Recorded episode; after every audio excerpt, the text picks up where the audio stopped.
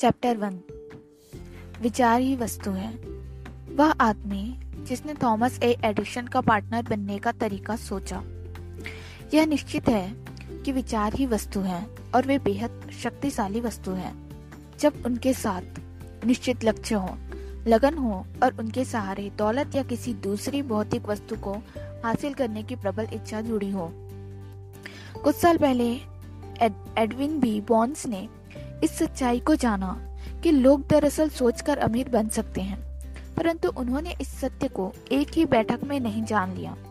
यह उनकी समझ में धीरे धीरे आया और इसकी शुरुआत हुई महान एडिसन के साथ पार्टनरशिप करने की उनकी प्रबल इच्छा से। बॉन्स की इच्छा की खासियत यह थी कि यह निश्चित थी। वे एडिसन एडिसन के साथ काम करना चाहते थे। उनके लिए काम नहीं करना चाहते थे। वे एडिसन के साथ काम करना चाहते थे। उसके लिए काम नहीं करना करना चाहते थे। वे किस तरह अपनी इच्छा को हकीकत में बदलते हैं, इस विवरण को ध्यान से पढ़िए। तभी आप उन सिद्धांतों को बेहतर तरीके से समझ पाएँगे, जिनसे दौलत हासिल होती है। जब यह इच्छा या विचार उनके दिमाग में पहली बार कौन था तो वे इस स्थिति में नहीं थे कि इस पर अमल कर सकें। उनकी राह में दो बाधाएँ थी। पहली यह कि वे एडिशन को नहीं जानते थे और दूसरी यह कि उसके पास ऑरेंज न्यू जर्सी जाने के लिए रेल के किराए तक के पैसे नहीं थे। यह बाधाएँ ज़्यादातर लोगों का हौसला पस्त कर देती हैं और वे अपनी इच्छा को हकीकत में बदलने की कोई कोशिश नहीं करते। परंतु इस आदमी की इच्छा कोई साधारण इच्छा नहीं थी। आविष्कारक और फुटपाथियाँ। वह एक दिन मिस्टर एडिशन की प्रयोगशाला में पहुँच ही गया और उसने यह घोषणा की कि वह उस महान आविष्कारक का बिज़नेस पार्टनर बनने के लिए आया है। बॉन्स और एडिसन के बीच हुई पहली मुलाकात के बारे में बोलते हुए वर्षों बाद एडिसन ने कहा, वह एक साधारण फुटपाथीय की तरह मेरे सामने खड़ा था, परंतु उसके चेहरे पर ऐसा कोई भाव था जिससे यह दिखता था कि वह जो पाना चाहता है, उसे हासिल करने का दृढ़ निश्चय कर रखा है। लोगों के साथ, वर्षों के अनुभव से मैंने सीखा कि जब कोई व्यक्ति किसी चीज़ को इतनी बुरी तरह पाना चाहता है कि वह उसे पाने के लिए अपना पूरा भविष्य ज़िंदगी के एक ही पासे पर दाव पर लगा दे तो उस व्यक्ति की जीत तय है। मैंने उसे उसका मनचाहा अवसर इसलिए दिया क्योंकि मैं देख सकता था कि उसने यह तय कर लिया है कि वह तब तक जुटा रहेगा जब तक कि वह सफल ना हो जाए। बाद की घटनाओं ने यह साबित कर दिया कि मैंने कोई गलती नहीं की। उस युवक के हुलिये से हुलिये से एडिशन प्रभावित नहीं हुए थे, क्योंकि उसका हुलिया बहुत ही खराब था। फ़र्क उसकी सोच में पड़ा। बॉन्स को पहली ही मुलाकात में एडिशन ने अपना पार्टनर नहीं बना लिया। परंतु उन्हें एडिशन के ऑफ़िस में बहुत कम तनख्वाह पर काम करने का अवसर मिला। महीने गुजर गए। बॉन्स ने अपने दिमाग में जो निश्चित महान लक्ष्य बनाया था, उस बहुमूल्य लक्ष्य तक पहुँचाने वाली कोई घटना नहीं हुई। परंतु बॉन्स ने बॉन्स के मस्तिष्क में महत्वपूर्ण बदलाव हुए। वे अपनी इस इच्छा को लगातार और आर्थिक प्रबल करते जा रहे थे कि एक दिन वे एडिसन के बिज़नेस पार्टनर बनकर दिखाएँगे। मनोवैज्ञानिक सही कहते हैं, जब कोई व्यक्ति किसी चीज़ के लिए सचमुच तैयार होता है तो वह चीज़ आ ही जाती है। बॉन्स एडिसन का बिज़नेस पार्टनर बनने के लिए तैयार थे। इससे भी बड़ी बात यह कि उन्होंने तब तक तैयार बने रहने का संकल्प लिया, जब तक कि उन्हें अपनी मन चाहे चीज़ हासिल ना हो जाए। उन्होंने खुद को यह नहीं कहा, अरे, इससे क्या फ़ायदा होगा? बेहतर होगा कि मैं अपना लक्ष्य बदल लूँ और सेल्समैन का काम आजमा कर देखूँ। इसके बजाय उन्होंने कहा मैं यहाँ एडिसन के साथ बिज़नेस शुरू करने के लिए आया हूँ और मैं इस लक्ष्य को हासिल करके ही रहूँगा। चाहे मुझे इसमें अपनी सारी ज़िंदगी ही क्यों ना लगानी पड़े। वे पूरी तरह गंभीर थे। अगर लोग अपने लक्ष्य को निश्चित कर लें और एकाग्रता व संपूर्ण समर्पण से उसे प्राप्त करने में जुट जाएँ, तो लोगों की किस्मत बदल सकती है। शायद युवा बॉन्स को उस समय यह पता ना हो, परंतु इकलौती इच्छा को प्राप्त करने की उनकी लगन और उनका दृढ़ संकल्प उन्हें सारी बाधाओं के पार ले गए और उन्हें यह अवसर मिल ही गया जिसकी उन्हें तलाश थी।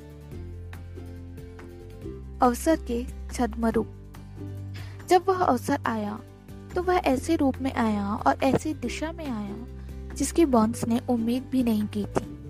अवसर इंसानों के साथ अक्सर इसी तरह की चालबाजी करता है। अवसर पिछले दरवाजे से चुपचाप घुस जाता है और अक्सर यह दुर्भाग्य या स्थायी पराजय के वेश में आता है। शायद इसलिए बहुत सारे लोग अवसर को पहचान नहीं पाते। एडिसन ने एक नया ऑफ़िस यंत्र बनवाया बनाया था, जिसे उस वक्त एडिशन डिक्टेटिंग मशीन के नाम से जाना जाता था। उनके सेल्समैन उस मशीन को लेकर उत्साहित नहीं थे। उन्हें यह विश्वास नहीं था कि इसे आसानी से बेचा जा सकता था। बॉन्स ने अपना अवसर देखा। यह अवसर चुपके से उनके जीवन में आया था। एक अजीब सी दिखने वाली मशीन में छुपकर, जिसमें बॉन्स और उसके आविष्कारक को छोड़कर किसी तीसरे की कोई रुचि नहीं थी।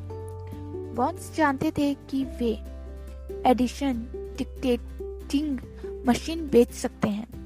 उन्होंने एडिशन को यह सुझाव दिया और उन्हें तत्काल अपना मौका मिल गया। उन्होंने मशीन बेची और इतनी सफलतापूर्वक बेची कि एडिशन ने उन्हें इस मशीन को पूरे देश में डिस्ट्रीब्यूट करने और मार्केटिंग का कॉन्ट्रैक्ट दे दिया। इस बिज़नेस सहयोग में बॉन्स ने ढेर सारा पैसा कमाया, परंतु उन्होंने इससे भी बड़ा काम कर दिखाया। उन्होंने यह साबित कर दिया कि इंसान सोचकर अमीर बन सकता है। बॉन्स की मौलिक इच्छा का आर्थिक मूल्य उस, उनके लिए क्या था? यह तो मैं नहीं जानता। शायद इसकी वजह से उन्हें 20 या 30 लाख डॉलर मिले होंगे, परंतु रकम महत्वपूर्ण नहीं है। महत्वपूर्ण तो यह जानना है कि सिद्धांतों के सहारे इंसान अपने विचारों को भौतिक पुरस्कारों में बदल सकता है। बॉन्स ने महान एडिसन के साथ पार्टनरशिप की बात दिल से सोची। यह सोच सोच कर वे दौलतमंद बन गए। उनके पास शुरुआत में कुछ भी नहीं था। उस वक्त तो वे इतना ही जानते थे कि क्या चा, कि वे क्या चाहते थे और उसमें अपनी मनचाही चीज़ को हासिल होने तक डटे रहने का संकल्प था। सोने से तीन फुट दूर असफलता का एक आम कारण है। यह है, असफलता का एक आम कारण यह है कि लोग अस्थायी पराजय के बाद मैदान छोड़ देते हैं। हर व्यक्ति कभी ना कभी यह गलती ज़रूर करता है। आर यू डार्बी के एक अंकल गोल्ड रथ के दौर में स्वर्ण की खोज के अभियान में जुट जुट गए। वे खुदाई करने और अमीर बनने के लिए परिश्रम पश्चिम दिशा में गए। वे नहीं जानते थे कि धरती के नीचे जितना सोना छुपा है, उससे कहीं ज़्यादा सोना इंसानों के विचारों में छुपा हुआ है। वे तो कुदाली फावड़ा लेकर ज़मीन के एक टुकड़े पर खुदाई करने में जुट गए। कई सप्ताह की मेहनत के बाद उन्हें चमकते हुए स्वर्ण की झलके दिखाई थी, परंतु उस सोने को सतह तक लाने के लिए मशीनों की ज़रूरत थी। चुपचाप उन्होंने खदान का मुँह ढक दिया। और मैरीलैंड के विलियम्स विलियम्सबर्ग के अपने घर लौट आए। उन्होंने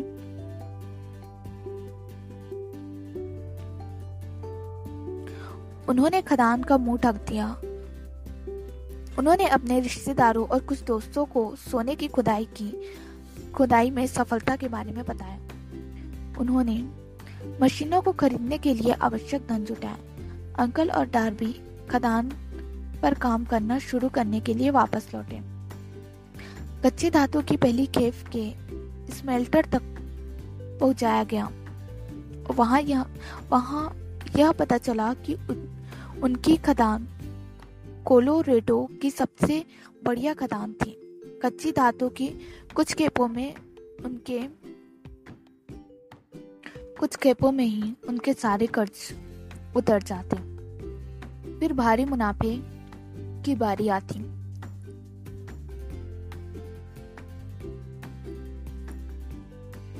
खुदाई करने वाली मशीनें नीचे जा रही थी। डार्बी और अंकल की आशाएँ आसमान छू रही थीं। तभी अचानक कुछ ऐसा हुआ। सोने की झलक गायब हो गई। वे इंद्रधनुष के आखिरी सिरे पर आ गए थे और स्वर्ण पात्र अब वहाँ नहीं था। वे खोदते रहे इस आशा में कि एक बार फिर सोने की झलक दिख जाए परंतु उनकी मेहनत बेकार गई। आखिरकार उन्होंने मैदान छोड़ने का फैसला किया। उन्होंने एक कबाड़ी को मशीन कौड़ियों के मोल बेच दी और ट्रेन पकड़कर वापस घर लौट आए। कबाड़ी ने एक माइनिंग इंजीनियर को बुलाया। खदान का इन, इंस्पेक्शन करवाया।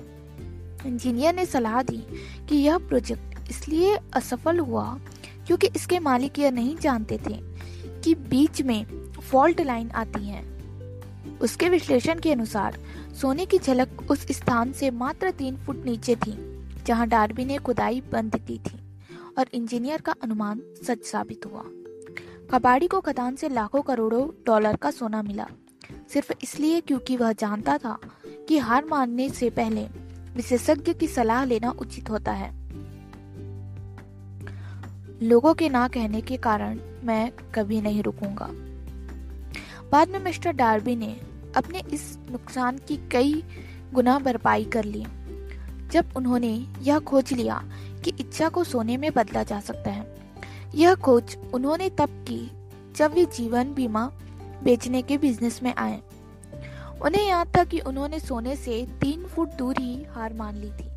डार्बी ने इस अनुभव से सबक सीखा। और वे अपने नए बिज़नेस में खुद से यह कहा करते थे, मैंने सोने से तीन फुट दूर रुक गया था। परंतु जब मैं लोगों से बीमा खरीदने के लिए कहता हूँ तो मैं सिर्फ़ इसलिए नहीं रुकता क्योंकि उन्होंने ना कह दिया है। सिर्फ़ इसलिए कभी नहीं रुकता क्योंकि उन्होंने ना कह दिया है। डार्बी ऐसे चुनिंदा लोगों में से एक बन गए, जिन्होंने हर साल एक मिलियन डॉलर से अधिक का बीमा बेचा। उन्होंने सोने की खदान के बिज़नेस के हार मानने के अनुभव से जुटे रहने का सबक सीख लिया था।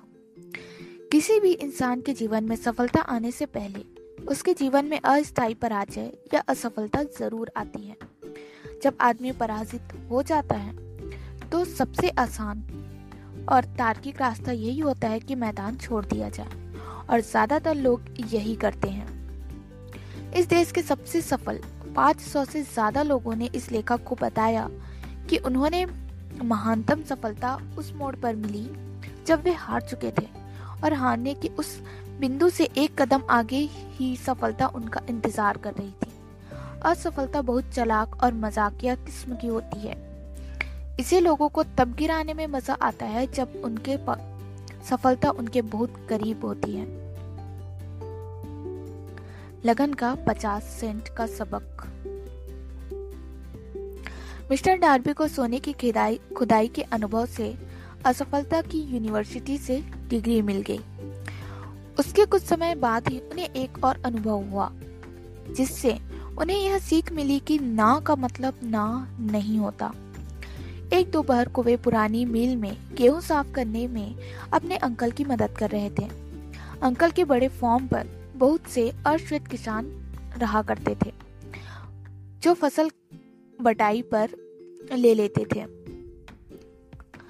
धीमे से दरवाज़ा खुला और एक किराएदार की छोटी सी अश्वेत लड़की अंदर आई और दरवाजे से टिककर खड़ी हो गई। अंकल ने उसकी तरफ़ देखा और चिल्लाकर पूछा, तुम्हें क्या चाहिए? विनम्रता से बच्ची ने जवाब दिया, मेरी मम्मी ने कहा है कि आप उन्हें पचास सेंट भिजवा दें। मैं नहीं भेजूँगा। अंकल ने जवाब दिया, अब तुम अपने घर की तरफ़ दौड़ लगाओ। यस सर, बच्ची ने जवाब दिया, परंतु वह जरा भी नहीं हिली। अंकल अपने काम में जुट गए और वे इतने व्यस्त थे कि उन्होंने इस तरफ़ ध्यान नहीं दिया कि बच्ची अभी गई नहीं है।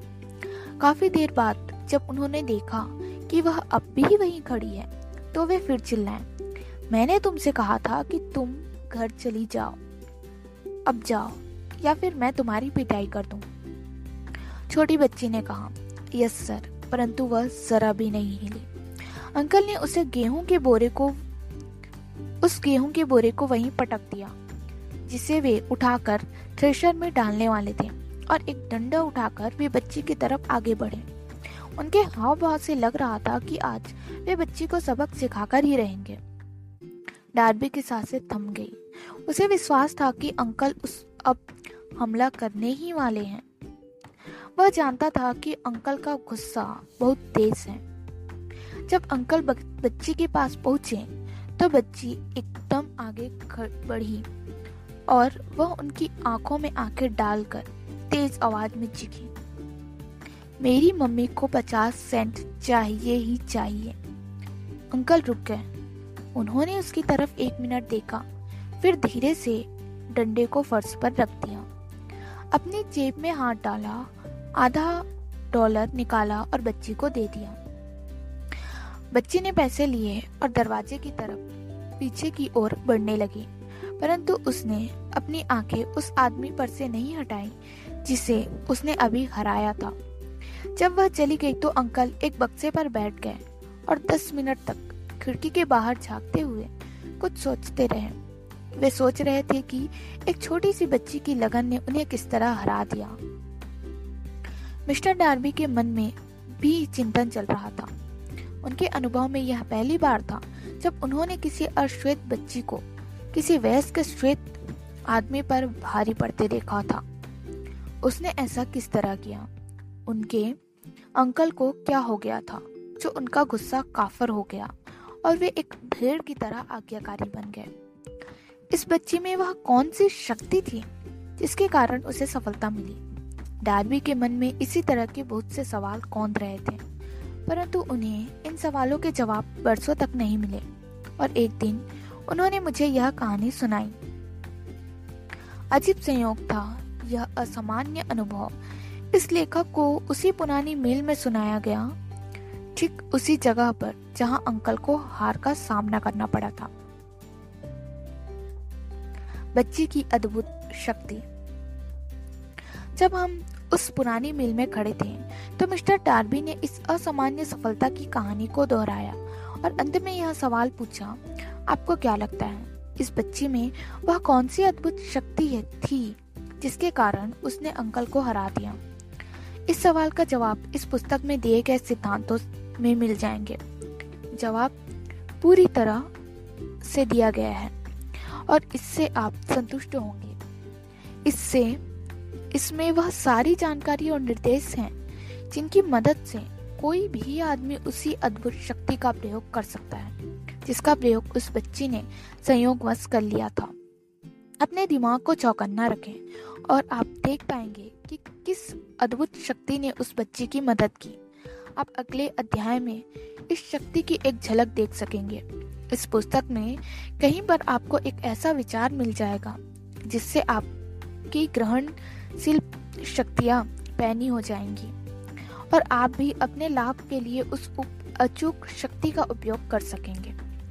इस, शक, इस शक्ति का एहसास आपको पहले अध्याय में भी हो सकता है या फिर यह आगे के किसी अध्याय में आपके दिमाग में कौन सकता है? यह एक विचार के रूप में आ सकता है।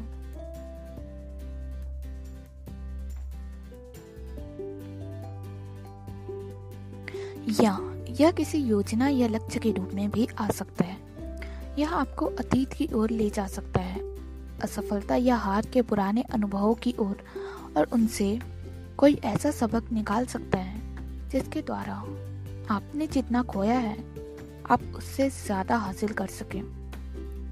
जब मैंने मिस्टर डार्बी को बताया कि वह छोटी सी अश्वेत बच्ची किस अद्भुत शक्ति का प्रयोग कर रही थी तो उन्होंने 30 साल के अपने जीवन बीमा सेल्समैन के कार्य का विश्लेषण करते हुए यह तत्काल स्वीकार किया कि इस क्षेत्र में उनकी सफलता का एक बहुत बड़ा कारण उस बच्चे से सीखा गया सबक था। मिस्टर डार्वी ने बताया, हर बार जब भी संभावित ग्राहक मुझे टकराना, टरकाना चाहता था और मुझसे सामान खरीदने से मना कर देता था तो मुझे उसी पुरानी मिल में खड़ी वह बच्ची याद आ जाती थी, जिसकी बड़ी बड़ी आँखों में अवज्ञा साफ़ दिखाई दे रही थी। यह याद करते ही मैं तो खुद से कहता था, मुझे यह सेल अवश्य करनी चाहिए। मेरी ज़्यादातर सेल तभी हुई है जब शुरुआत में ही लोगों ने ना कहा है। उन्हें अपनी यह गलती भी याद थी कि जब वे सोने से सिर्फ़ तीन कदम के फासले पर रुक गए थे और उन्होंने मैदान छोड़ दिया था और हार मान ली थी।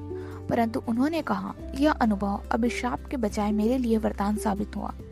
इसने मुझे सिखाया कि किस तरह जुटे रह, रहा जाए, चाहे परिस्थितियाँ कितनी ही कठिन क्यों ना हो।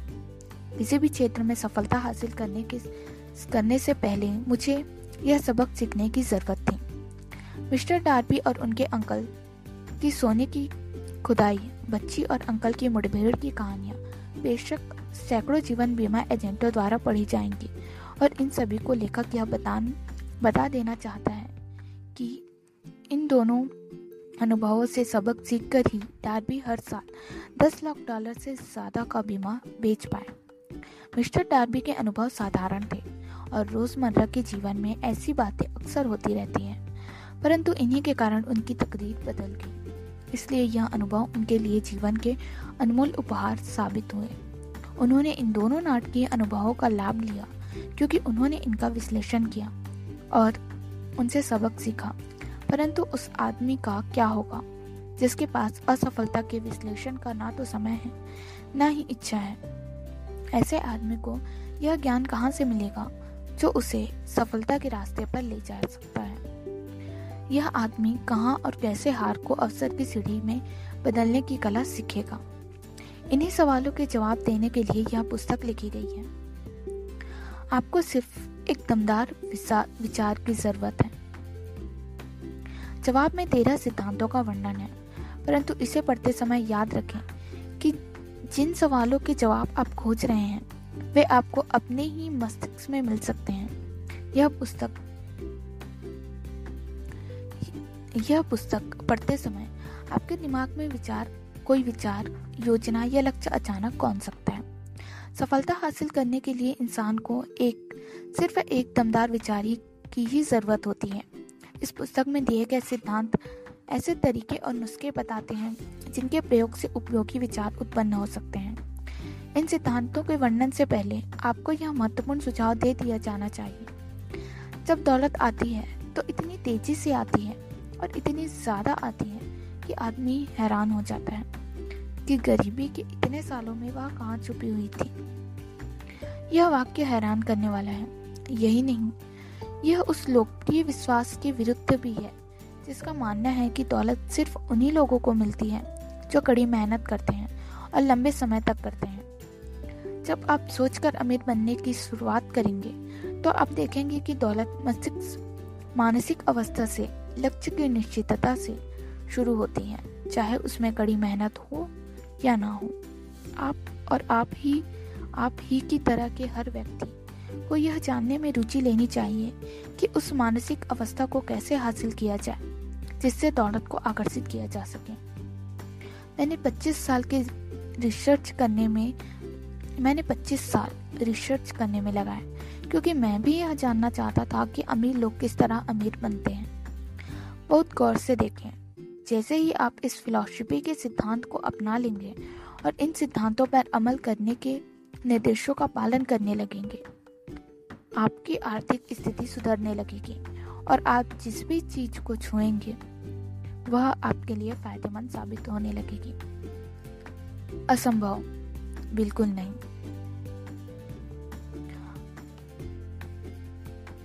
माना जाती कि एक खास कमज़ोरी यह है कि औसत आदमी असंभव शब्द का प्रयोग बहुत करता है। वह ऐसे सारे काम जानता है जो असंभव है।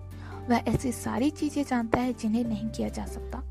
यह पुस्तक ऐसे लोगों के लिए लिखी गई है जो ऐसे नियम जानना चाहते हैं, जिन्होंने दूसरे लोगों को सफल बनाया है और जो इन नियमों पर चलने के लिए अपना सब कुछ दाव लगाने के इच्छुक हैं। सफलता उन्हीं को मिलती है जो सफलता के बारे में जागरूक होते हैं। असफलता उन्हीं को मिलती है जो असफलता के बारे में जागरूक होते हैं। इस पुस्तक का लक्ष्य उन सभी लोगों की मदद करना, जो अपने मस्तिष्क को असफलता की जागरूकता से निकालकर सफलता की जागरूकता की ओर ले जाना चाहते हैं।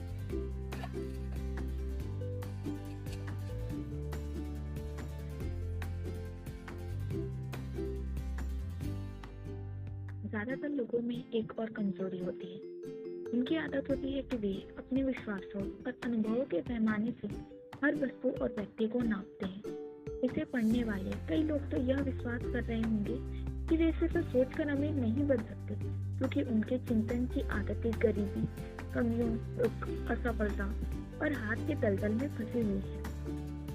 यह दुर्भाग्यशाली लोग मुझे उस प्रसिद्ध चीनी व्यक्ति की याद दिलाते हैं, जो अमेरिकी तौर तरीके सीखने के लिए अमेरिका आया था। यह यूनिवर्सिटी ऑफ़ शिकागो में पढ़ने लगा। एक दिन प्रेसिडेंट हॉल पर वहाँ पर इस युवक से मिली और उससे कुछ देर बातें की। उन्होंने उससे पूछा कि उसने अमेरिकी लोगों में सबसे प्रमुख बात क्या देखी? उस युवक ने जवाब दिया, आप सबकी आँखें तिरछी हैं। अमेरिकी लोगों की यही बात मुझे सबसे खास लगी कि आप सबकी आँखें तिरछी हैं। और हम लोग चीनी लोग, चीन के लोगों के बारे में क्या कहते हैं? जिस चीज़ को हम नहीं समझ पाते, हम उस पर विश्वास करने से इनकार कर देते हैं। हम मूर्खता पूर्वक यह विश्वास करते हैं कि हमारी सीमाएँ ही सीमाओं का सही पैमाना है। निश्चित रूप से, सामने वाले की आँखें आपको तिरछी लगेंगी क्योंकि वे आपके जैसी नहीं है। असंभव फोर्थ पी एट मोटर। जब हेनरी फोर्ड ने अपनी प्रसिद्ध बी मोटर बनाने का फैसला किया तो उन्होंने एक इंजन बनाने का विकल्प चुना, जिसके आठों सिलेंडर एक ही ब्लॉक में हो। उन्होंने अपने इंजीनियरों को एक ऐसा इंजन बनाने का निर्देश दिया, डिज़ाइन कागज़ पर आ गया। परंतु सभी इंजीनियरों का कहना था कि आठ सिलेंडर के इंजन ब्लॉक को एक ही टुकड़े में डालना असंभव है। फोर्ड ने कहा, फिर भी आप इसे बनाओ। परंतु उन्होंने जवाब दिया, यह असंभव है। काम चालू कर दो फोर्ड ने आदेश दिया और यह काम तब तक करते रहो जब तक तुम्हें इसमें सफलता ना मिल जाए। चाहे इसमें कितना भी वक्त लगे, इंजीनियरों ने काम शुरू कर दिया। अगर वे फोर्ड की नौकरी में बने रहना चाहते थे तो उनके पास कोई दूसरा विकल्प नहीं था। छह महीने गुजर गए, परंतु कुछ भी नहीं हुआ। इसके बाद छह महीने और गुजर गए, और फिर भी कुछ नहीं हुआ। इंजीनियरों ने आदेश के पालन की हर संभव कोशिश की, परंतु वह काम उन्हें असंभव लग रहा था, जिसे किया जाना संभव नहीं था। एक साल बाद फोर्ड ने इंजीनियरों को फिर बुलाया और अब दोबारा उन्होंने उन्हें वही बताया कि उनके आदेश को पूरा करने का कोई तरीका उन्हें नहीं नहीं सोच रहा है। काम चालू रखो फोर्ड ने कहा। मैं इसे चाहता हूँ और मैं इसे पाकर ही रहूँगा। उन्होंने काम चालू रखा। फिर जैसे जादू की छड़ी से रहस्य प्रकट हो गया।